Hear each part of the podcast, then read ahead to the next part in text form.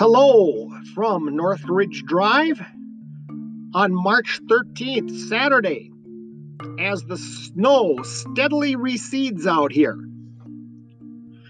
Seems like we have more than the usual amount of snirt. March is the prime month for dirt mixed with snow, which certainly has no aesthetic attributes. We are about to embark on postseason high school basketball. Can we get into our usual enthused frame of mind about this as if the pandemic had not darkened this past academic year? We strive for this, certainly, but the answer is probably no. The MACA girls basketball team will be the underdog in its first game. So I'm recording this on a sunny Saturday. That means tomorrow provides another chance to go to church if, in fact, we feel comfortable doing this. Churches have made so much progress with their online efforts. The pandemic has surely prodded them to do so. I'm staying home at present because someone was coughing in our sanctuary about three weeks ago, and it was someone who probably did not belong there in the first place. It was someone who has been known to really promote the Good Shepherd Church out north of town, out in the middle of farmland. This church was started largely as a protest against the mainstream ELCA, a synod which took lots of slings and arrows, at least for a time, for being too, quote, liberal, unquote. That was, of course, of course, a foolish assessment. The ELCA takes progressive views in the spirit of being accommodative and non discriminatory. We don't really spend that much time thinking about these issues. They are merely policies that are in place. Then we simply move on. We move on with the kind of wholesome services and sermons you would see anywhere. We're a big, happy family. It has been fascinating to search around the USA for some ELCA church services online on YouTube. There is a variety, obviously. Some churches have, held back on this, maybe because they lack resources. I am guessing that some churches are simply handicapped by inadequate finances. We hear about this in connection with the so called mainstream churches. Sometimes I read the term mainline, but I really think it should be mainstream. My understanding of mainline is that it is a term having to do with drug use. Heavens!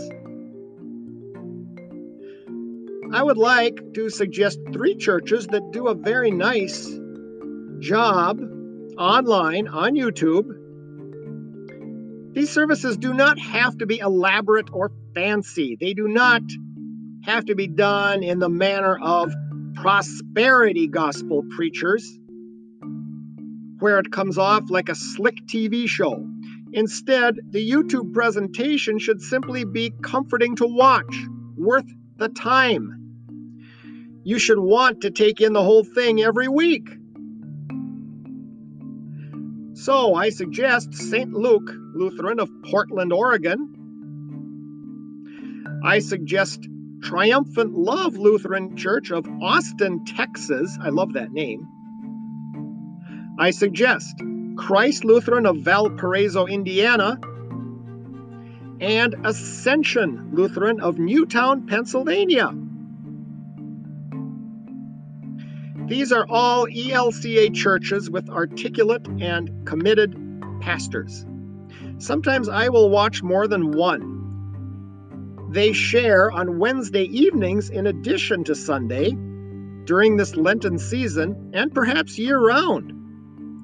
There is a Des Moines church that has a Reflections Connection feature on Wednesday where often a random member of the congregation simply speaks into the camera. Nice feature. I shall now quote Elizabeth Eaton, the presiding bishop of the ELCA, whose words I always respect. Evangelical Lutheran Church in America. That's our name. At least two parts of our name, evangelical and church, are either misunderstood or an outright stumbling block for a significant percentage of the American population. Pew Research reports that over one fifth of the U.S. public and a third under 30 are religiously unaffiliated. These are the nones, N O N E S.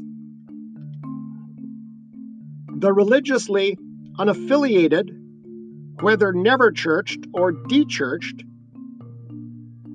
do not have a favorable impression of church.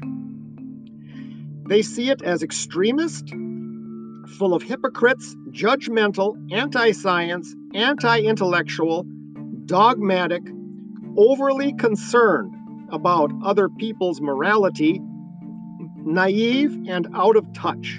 Ouch. In the eyes of the nones, the ELCA gets lumped in with everyone else.